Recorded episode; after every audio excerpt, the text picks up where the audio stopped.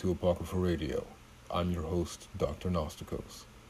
What you've just heard are excerpts from Dr. Benjamin Simon's regression therapy sessions with Betty and Barney Hill, who are famous for being the first contemporary, widely publicized case of alleged alien abduction, having occurred in September of 1970.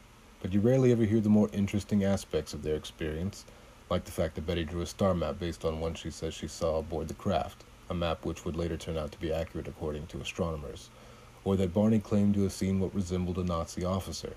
So I'm going to play the rest of Dr. Simon's recordings at the end of the episode, and if you pay attention, you'll understand why it relates to the rest of what I'll be talking about. The 1960 Brookings Report is a collection of proposed studies on the implications of peaceful space activities for human affairs. It was commissioned by NASA in 1960 to be developed by the Brookings Institute in collaboration with NASA's Committee on Long Range Studies and submitted to the United States House of Representatives House Committee on Science and Astronautics on the 18th of April 1961. Regarding the revelation of the discovery of extraterrestrial life to the public, the report claims that the possible social reactions are unpredictable. On the one hand, the revelation could be unifying, and on the other, it could cause mass hysteria or the collapse of faith in scientific institutions and its officials, and suggest that more research be conducted regarding the public reaction to the discovery of extraterrestrial life before determining whether or not the revelation should be withheld. The concerns of the Brookings Institute, NASA's Committee on Long Range Studies, may have been warranted in the 1960s, but it would seem that in 2020, the revelation that something or someone is out there would be all but a footnote for a society exasperated by global economic, political, and viral plagues. Earlier this year, the Pentagon declassified videos from 2004, 2014, and 2015 in which Navy pilots encountered and recorded what the military now refers to as unidentified aerial phenomena, more colloquially known as UFOs. Popular Mechanics, a media outlet specializing in a wide range of topics from popular technology, automotive, electronics, outdoor aviation, military, engineering, etc., is rated with uh, media bias factcheck.com as pro science with a high rating in factual reporting, utilizing proper scientific sourcing of information and balanced story selection with a clean fact check record.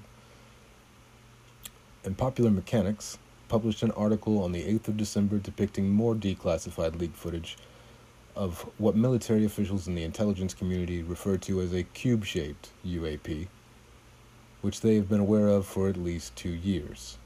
In my own personal opinion, it is a bit blurry of a picture, but it looks more like a Gengar than a cube shaped UFO. But if you'd like to judge for yourself, you're welcome to join us on the Apocrypha Radio Facebook page where we'll post links to the Popular Mechanics article as well as the rest of our source material, which we hope you'll find interesting or funny, if not revelatory. Also on the 4th of December, Haim Eshed, former Space Directorate of the Israel Defense Ministry and retired Brigadier General of the Israel Defense Forces, made claims in an interview with Israel's national news outlet that the Israeli and American governments have been in contact with extraterrestrials, whom he referred to as the Galactic Federation, and that the President of the United States is complicit in covering it up. Outlandish as these claims may seem, he's not the only credible high ranking military official with a long and reputable career to make such claims. Despite the testimony of United States Brigadier General Stephen Lovekin, pilots Commander David Fravor, Lieutenant Commander Chad Underwood, and other aviators and senior naval intelligence officials presented in congressional hearings, skeptics are still quick to tout a plethora of explanations that fail to account for the present evidence. Furthermore, while they have distracted themselves with the notion of explaining the declassified footage by means of natural phenomena, they've failed to address the fact that the government has continued to investigate UFOs in secret for decades going so far as to alter their nomenclature so as to disguise their research, after publicly defunding and disbanding it. To me, that's something akin to finding out your lover's been having an affair by means of receipts. And when you say, hey, what are all these gifts for so and so? They say, it's nothing, I promise. In fact, I, I was just a little curious, and I'm going to stop seeing them now, and I'm going to give you all the money that I was investing in our relationship. And then a few days, like, or not a few days, a few decades even later, you find out they've been giving money to, quote, I promise it's not so and so, it's who knows. And you resolve to continue believing it's nothing. after all of their closest, most reputable friends have congressional hearings to tell you, hey, look, I'm pretty sure they're still fucking. Here's three videos we managed to declassify them in the act. To which you say, yeah, but it's a blurry video, isn't it? And that could be anything. You said yourself it's unidentified. There's skepticism and there's willful ignorance. Unfortunately, the tendency for scientific institutions and officials to pathologize almost everything makes it difficult at times to distinguish between the two. That said, I admit there is a certain necessity for me to demonstrate a capacity to differentiate between natural and anomalous phenomena. On the 12th of March, 2012, NASA's Solar Dynamics Observatory captured footage many self proclaimed ufologists, paranormal investigators, and rogue researchers have suggested to be a planet sized extraterrestrial craft refueling directly from the sun at a fatally close proximity before launching into space.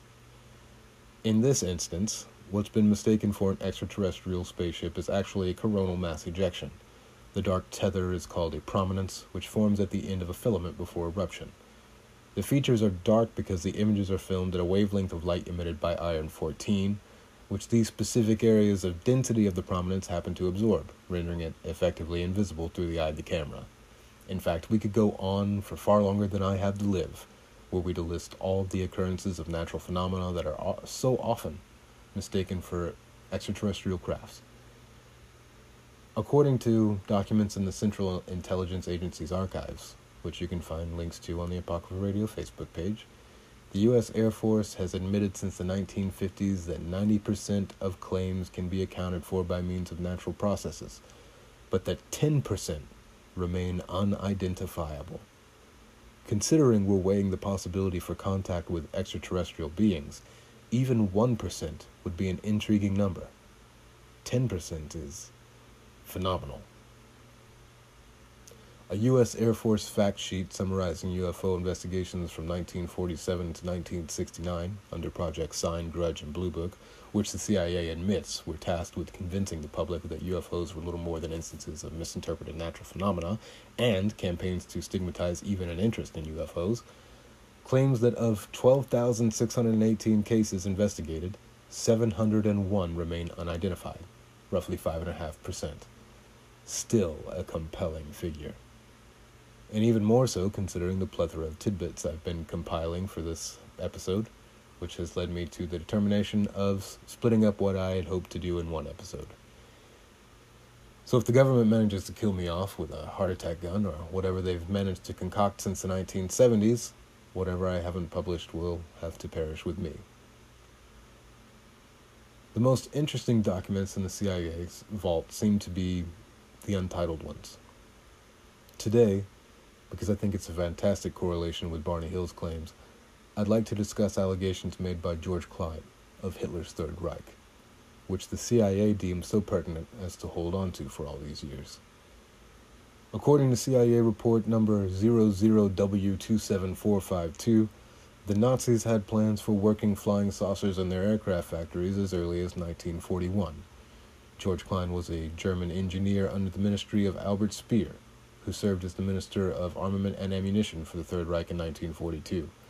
Klein claimed to have been present at the first experimental flight of a flying saucer conducted in Prague on the 14th of February in 1945, at which time he reported that the craft could reach an altitude of 12,400 meters in three minutes and speeds of 2,200 kilometers per hour, but emphasized that in accordance with German designs, the craft could reach speeds of 4,000 kilometers per hour.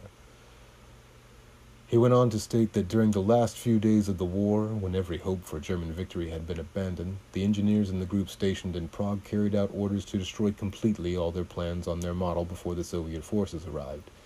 The engineers at the mite factories in Breslau, however, were not warned in sufficient time of the Soviet approach, and the Soviets therefore succeeded in seizing their material. Plans as well as specialized personnel were immediately sent directly to the Soviet Union under heavy guard, coincidental with the departure from Berlin of the creator of the Stuka dive bomber, who later developed the MiG 13 and 15 in the Soviet Union. The report goes on to state Klein was of the opinion that the saucers are at present being constructed in accordance with German technical principles and expressed the belief that they will constitute serious competition to jet propelled airplanes. The revelation that the Nazis had built working flying saucers might disappoint those keen to believe that they're all extraterrestrial aircraft or spacecraft. However, this and other documents confirming so called Foo Fighters, UFOs, or UAP may also lend credence to the legends surrounding their occult origins within the Thule Society and seances conducted by mediums like Maria Orsic, which is a story that, while incredibly entertaining and intriguing, remains ultimately unsubstantiated. Still, it makes the claims made by Barney Hill all the more extraordinary. Before I leave you with the Hill regression therapy sessions with Dr. Benjamin Simon, I'd like to mention another society that believed they were in contact with extraterrestrials. The Heaven's Gate cult believed they were spiritually extraterrestrial beings who would shed their mortal coils in expense to board an alien craft that was following the Hale Bopp comet. This wasn't their original philosophy, which was based more on a personal development, gender neutrality, and asceticism, with a sci fi Star Trek twist. I mention it because I find it ironic that people who believe in spiritual transcendentalism would be so eager to reach the beyond that they do not see what is before them. More simply, what is the point of alimentarianism if not to eventually extrapolate it on a societal level? Or even more simply, why would aliens accept you or I if we can't figure out how to make it work on even a small scale on our own planet? Because if we could, we wouldn't want for another one. It reminds me a bit of the Gospel of Thomas, in which Jesus' disciples ask him to show them their end, to which he replies, Have you already discovered the beginning, that you are now asking of your end? For where the beginning is, there the end will be too. Blessed is he who will stand at the beginning and know the end, and he will not taste death. Join me next time on Apocrypha Radio for my favorite Mars and Moon anomalies. And don't forget to join us on Facebook to follow along. I leave you now with the Hill regression tapes. And as usual, for those with the ears to hear, thank you for listening.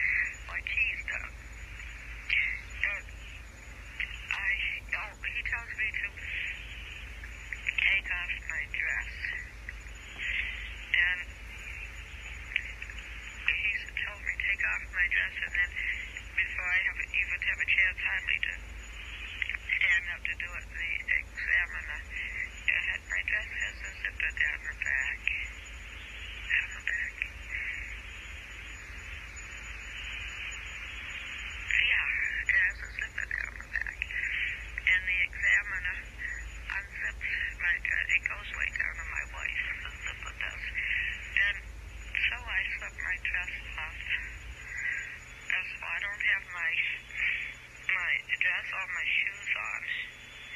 And there's uh, next over away in the store, and then there's in the, sort of in the middle of the room in the table, something of a table. It's not up very high, about the same height as the desk. So uh, I lie down the table on my back, and he brings over this